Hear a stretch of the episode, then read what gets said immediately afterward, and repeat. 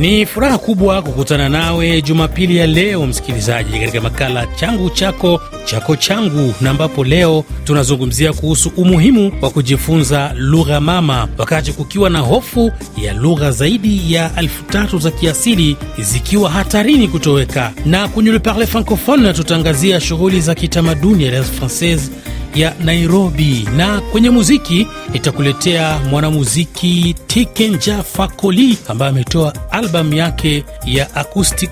Mimi naitwa Ali Bilali. Bienvenue et bon reveil matinal, yaani karibu na asubuhi njema. Nam, kama nilivyokujuza msikilizaji, tunazungumzia kuhusu utamaduni wa watu kupenda kujifunza lugha ya asili ama lugha mama, wakati huu shirika la Umoja wa Mataifa la UNESCO likiwa na hofu ya kutoweka kwa lugha zaidi ya elfu tatu na nimezungumza na kina dada hawa. Kwanza kabisa Millicent, lakini baadaye utamsikiliza Bi Florida Ekesa na kwanza kabisa ni mwanadada Millicent ambaye ameanza kwa kujitambulisha. Asante sana kwa majina, naitwa Millicent Maranje. Mi ni mjaluo kutoka Siaya. Siaya ni sehemu gani ya Kenya? Ni mashariki mwa Kenya. uh-huh. Naam, kule uh, wanazungumza lugha gani? E, lugha kinachozungumziwa pale ni Kijaluo kwa sana sana, sana Kijaluo. E, personally mimi ni mjaluo damu, wazazi wangu wote ni Wajaluo, nyanya zangu, manko zangu. Kwa hiyo yeah. Unajua lugha yako mama, Kijaluo tuseme, unakijua? Nakijua. Hebu nisalimie kwa Kijaluo tusikie. Kwa Kijaluo nitakwambia amosi.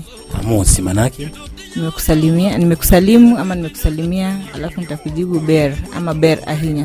mm-hmm. Ber inamaanisha mzuri, ahinya ni sana, mzuri sana.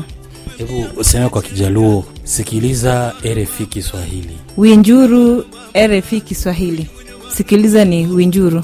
Winjuru, mm, winjuru ni kwa ujumla yani. Wewe lugha yako mama ulijifunzia wapi? Nilijifunzia nyumbani, lakini sana sana nilijifunzia shuleni nilipokuwa mdogo. Kufika darasa la nne nikaenda boarding school kule mashambani. Uko boarding school ndio walikufunza lugha mama kabisa? Walikuwa wanasoma Kijaluo? Hawako wanasoma kwa Kijaluo, lakini wanafunzi wengi walikuwa wanaongea Kijaluo. Baada ya kutoka darasani, tukiwa kwenye dormitory, watu walikuwa wanazungumza Kijaluo, so nilidevelop ile interest ya kukijua lugha ya mama, ndio nikienda mashambani pia niweze kuzungumza na nyanyangu na babu.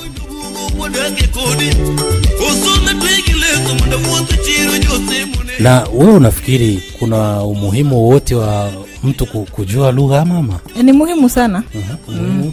Unajitambulisha asili yako, kitu ya kwanza. Ya pili ni kuweza kuzungumza na wale wazee wa kule mashambani, maanake wengi wao hawakijui Kiswahili wala Kizungu. Mm. Mm. Lakini kuna watu uh, wanasema kwamba kama Waafrika wote ni wamoja, tunaweza kujitambulisha kwa identity ya Kiafrika, lakini haya masuala ya lugha nini yanatugawa zaidi. Wewe unasemaje kwa hilo? Si kwa sana, maanake sisi kama Waafrika, nchi nyingi za Kiafrika nadhani watu wanaweza zungumza kizungu, kizungu. So tunaweza chukua kizungu kama lugha yetu ya kama jamii wa Afrika, lakini nayo kila jamii ina asili yake, so lazima pia tutambue asili yetu. mm-hmm. mm. na kwa, kwa, kwa wale ambao labda uh, wameishi katika mazingira wanajiona kwamba wazungu hawana hawataki kujua hata lugha mama, labda unazungumziaje kuhusu watu wa aina hiyo? Naweza waambia ni muhimu kujua lugha ya mama. Ukirudi nyumbani utazungumzaje na jamii ama utajitambulishaje? E, furaha yako kujua asili yako, utakuwa unaambia nini wenzako? Kwa maanake huwezi jitambulisha na lugha ya mtu mwingine na ujaijua sana na ujui asili yao, wala huwezi jua itikadi zao na tabia zao. Huwezi jifunza, si vizuri kujifunza tabia ya isiyokuwa ya jamii yako. Watu wengi sana labda wamekulia huko vijijini na wamekuja kuishi kuendeleza maisha mijini, na wanaoa au wanaolewa na wanapata watoto, lakini wale watoto hawajui lugha mama. Unafikiri hii ni sawa? Kwangu mie si sawa, maanake mkioana watu kutoka jamii tofauti, kama mmeelewani kwa lugha, ni vizuri kujaribu kufunza watoto lugha za kila upande. Mm. na pia ni vizuri kufunza watoto wako asili yako maanake nadhani kila mtu anafaa kuwa anafurahia asili yake kamili. Mali ambapo amelelewa na akiwa na tabia nzuri mali, mali ile tabia yake nzuri ilitoka na labda u- u- unafikiri kuna wewe ulivyozungumza historia yako kwamba ulijifunza ukiwa shuleni baada ya watoto wanafunzi wenzio ambao mlikuwa pamoja wanazungumza lugha mama. Lakini ukiangalia sasa hivi mashuleni asilimia kubwa wanazungumza kizungu. Huoni kwamba ni, ni, ni changamoto kubwa iliyopo kwa sasa watoto wa, wa sasa hivi kuweza kujua lugha mama? Ni changamoto but hata enzi zile zetu pia ilikuwa ni changamoto manake ukiwa nyumbani wazazi walikuwa wanazungumza kijaluo. Ukienda shuleni ni kiswahili ama kizungu. Ama unapata mwalimu ni wa lugha nyingine kama tuseme kikuyu ama mluya. So unapata wakati anakufunza hata anapotamka maneno ya kizungu ama kiswahili atatamka ya, ya lugha yake. sasa ilikuwa inakuwa kama challenge so wazazi walikuwa naamua wakati shule zimefungwa tulikuwa tunapelekwa kule kijijini. Pia tukaweze kutangamana na binamu zetu na wenzetu wa kule ili tuweze kuwajua.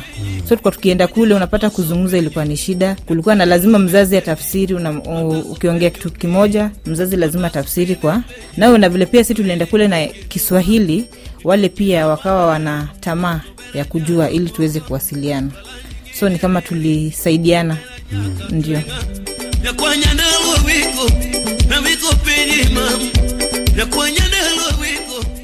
na tuseme wewe ukijaliwa ukizaa watoto nafikiri kuwafunza lugha mama itakuwa ni kipaumbele kwako au watajijua wenyewe baadaye itakuwa ni kipaumbele mm-hmm. mm. siwawezi kujua identity yao na identity ya mama sasa wakati tukimalizia hapa labda unatoa ujumbe gani kwa watu ambao wanakusikiliza wakiwa kule drc rwanda burundi uh, lakini pia kule south sudan na uganda kuhusu swala zima la umuhimu wa mtu kujua lugha mama nawaambia watoto ambao wananisikiliza kujua lugha ya mama ni muhimu maanake mtu huweza kujua asili yake kiundani kitabia na pia inasaidia malezi bora. Unachukua tabia za kiuzunguni kule but sisi kama waafrika asili yetu wanaona ni ya maana sana. Nam ni kushukuru sana na tuwakumbushe wasikilizaji tulikuwa tunazungumza na dada Millicent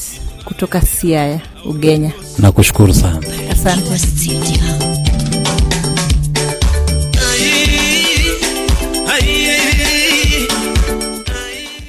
makala ni changu chako na leo tunazungumzia juu ya umuhimu ama utamaduni wa watu kujifunza lugha mama na studio hapa niko na mwanadada atajitambulisha jina lake karibu Asante sana mtangazaji. Kwa majina anaitwa Florida Ekesa, natoka maeneo ya magharibi mwa Kenya na mi mwenyewe ni kabila la Waluya. Waluya mm. waluya wanatoka magharibi mwa kenya Ndivyo. na kama ulivyosikia tunazungumzia juu ya umuhimu wa kujifunza lugha mama una, una, unajua lugha yako ya kiluya Naitambua manake nimezaliwa huko, nimekuzwa huko, mm-hmm. ila watoto wangu ndio wako na tatizo. Aha, tuanzie hapo kwanza. E- Hebu unamsalimia vipi mtu kwa Kiluya? Kama kwa mfano unataka kumjulia hali, unamwambiaje? Uh, kuna majira tofauti kama ni asubuhi utamsalimia bushere. Bushere, Yeah, hapo ni habari za asubuhi. habari za asubuhi. Ehe, mchana Mchana keshtere. keshtere, Yeah, na jioni wahera. bwahera. Yeah. Na nini hapo habari za jioni? Na kuna pia salamu zile ambazo zinatumika sana mm-hmm. ile kwa Kiswahili tutasema sasa, but kwa Kiswahili kwa Kiluya tutasema mlembe Mlembe. ama, ama oriena. Oriena. weregamanyire Naam, sasa kwa mtazamo wako wewe unafikiri kuna umuhimu wowote wa mtu kujifunza lugha mama, hasa ukizingatia watu wako mjini ambapo lugha ambayo inakuja mbele zaidi ni lugha ya kigeni ambayo ni Kizungu. Unafikiri kuna umuhimu wowote mtu kujifunza lugha mama?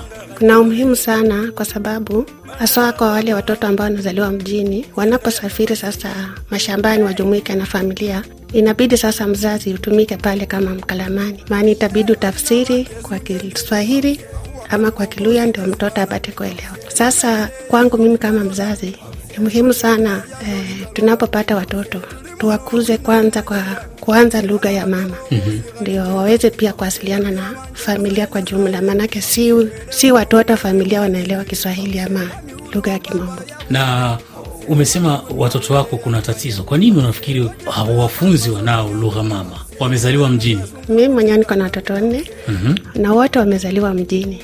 Sawa, kila wakati ninaposafiri mashambani Mwishoni mwa mwaka. mwishoni mwa mwaka Ehe. napata kibarua kigumu sana manake Inakuwaje? Hebu tuhadisie. Kuna msikilizaji yupo hewani muda huu anakusikiliza, mwadisie inakuwaje? nina mtoto wa mdogo wa miaka kumi. Uh, mwezi wa Disemba tulipokuwa nyumbani alikaribishwa vizuri na nyanyangu, Bibi yani bibi yani. eh, bibi yangu. Sasa si bibi yake, bibi yangu. Mhm. Sasa huyu bibi haelewi Kiswahili, lakini anataka kuongea na mtoto. Mtoto pia kwa yale makaribisho anataka kukaa na bibi. Sasa tatizo likatokea pale, akaona chungu cha kutilia maji, akaniambia mama, hiki kifaa nakumbuka tulisoma kwenye kitabu ni cha kutilia maji ya kunywa. Nataka naomba uambie bibi anichotee maji kwenye kifaa hiki, manake mimi nikimweleza haelewi, anabaki akisema mm.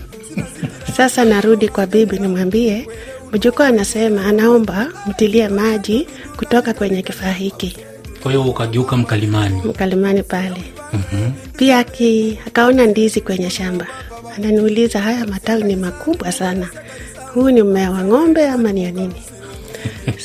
Sasa pia kumweleza kwa kwamba kwa Kiluya hii ni ndizi na huu ni mgomba wake, ikawa ni tatizo, manake ni neno ambayo hajaisikia. mm -hmm. mm.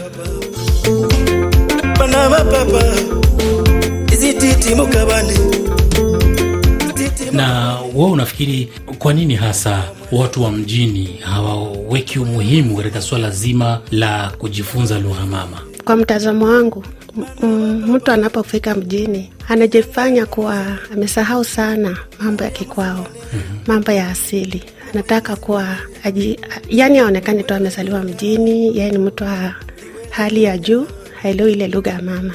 Mimi nimekutana na watu wengi, nikimsalimia kwa Kiluya ananitazama, lakini naelewa kwamba huyu ni Mluya mwenzangu ishara kwamba anahofia hata yeye mwenyewe kuongea lugha yake, anaogopa, anaona ni hali ya kujishusha, lakini si hivyo, hatufai kuchukulia kwenye mtazamo hiyo. Ndio, ndio. Mm. Lakini sasa kwa kumalizia, ni wito gani ambao unawapea watu wenye kuwa na tabia kama hiyo ya kushindwa kuzungumza lugha mama? Inawezekana anaijua, lakini aibu aonekane kwamba anazungumza lugha mama. Unawatolea wito gani? Wito ambayo ningewatolea ni kwamba mtu ajipende vile ako, ajithamini na ajitambue kulingana na kiasili chake. Kama wewe unatoka kwenye uraibu fulani, hufai kuona haya hata unapopatana na mwenzako ama unapoongeleshwa kwa ile lugha. Maanake ni vizuri tu mwenyewe kwanza ujipende, penda lugha yako, penda hata vyakula vya kiasili kutoka maeneo yako. Nam ni kushukuru sana, niwakumbushe wasikilizaji kwamba tulikuwa tunaongea na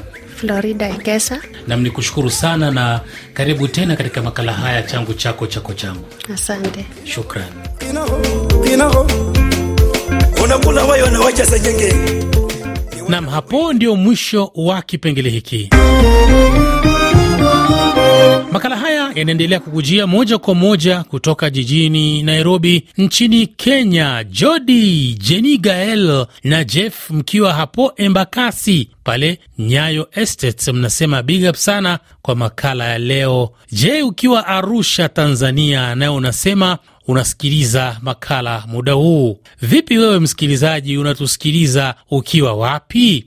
Na sasa tuelekee kwenye kipengele cha Le Parle Francophone, na ambapo maonyesho yaliyoandaliwa na mchoraji Alan Simba yanaendelea hadi Machi tatu Alliance Francaise ya Nairobi. Ukipata nafasi, msikilizaji, hebu pitia eneo hilo ili uweze kunufaika na maonyesho hayo. Tarehe 26 Alliance Francaise ya Nairobi imekuandalia filamu iitwayo Lane du requin na kiingilio ni bure. Tarehe 28 kutakuwa na tamasha la New Dance ambapo kiingilio ni shilingi elfu moja kwa watu wazima na shilingi mia tano kwa watoto. Tarehe tatu Machi, Skola Akinyi atakuwa hewani pale kuzindua kitabu chake Hop Skip and Jump.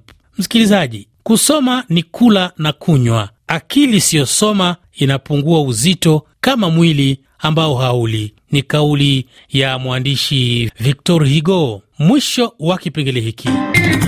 Unasikiliza changu chako chako changu, makala yanayohusu utamaduni. Na makala haya yanaendelea kukujia moja kwa moja kutoka studio zetu za jijini Nairobi nchini Kenya. Na sasa tuelekee kwenye kipengele cha muziki na kuletea mwanamuziki huyu Tikenja Fakoli ambaye amekuwa kwa muda mrefu katika tasnia ya muziki na miondoko yake ya muziki wa rege, lakini hivi karibuni ametoa albamu yake kwa mtindo wa acoustic chini ya usimamizi wa mwandaaji wa muziki Jonathan Kambi aliyefanikisha kutekeleza ndoto hiyo ya mwanamuziki huyo uh, Tikenja Fakoli kutoka huko nchini Cote d'Ivoire. Albamu hiyo ina nyimbo 19. Alitumia njia ya kidemokrasia kwa kuchagua majina baada ya kushirikisha wanamuziki wake, na inaelezwa kwamba albamu hiyo imeongezwa vionjo kwa kutumia ala za kitamaduni kama soku, balafon iliyotumiwa na Adama Dembele na Adama Biluru Dembele, pamoja na kora iliyotumiwa na Sherif Sumano Mamadu na ngoni iliyotumiwa na Andra Kuyate, na hata miongoni mwa wanamuziki aliyoshirikisha tayari walikuwa wameonekana mara kadhaa katika bendi hiyo ya mwanamuziki Tikenja Fakoli. Na tumalize na kibao hiki juru cha Tikenja Fakoli.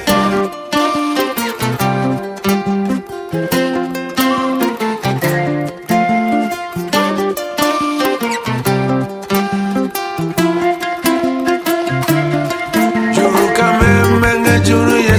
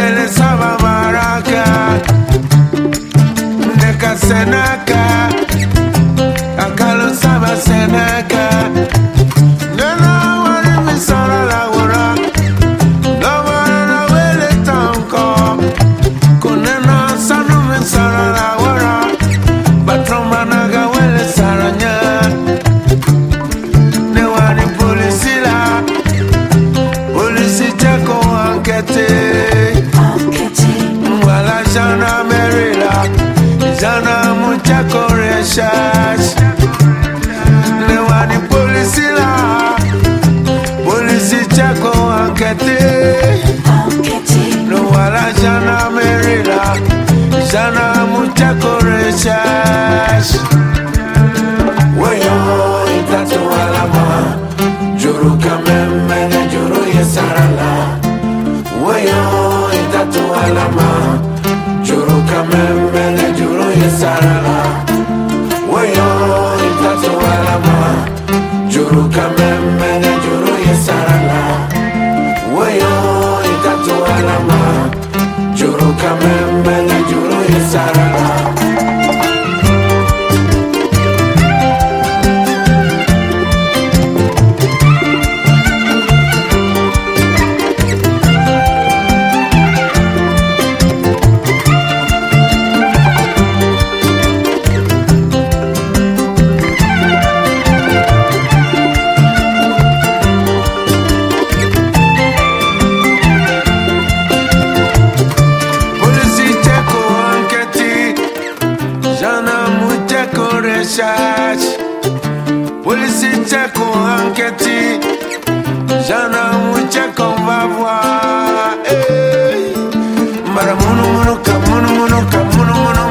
na ni kibao hicho juru ndicho kinatufikisha kwenye tamati ya makala yetu jumapili ya leo.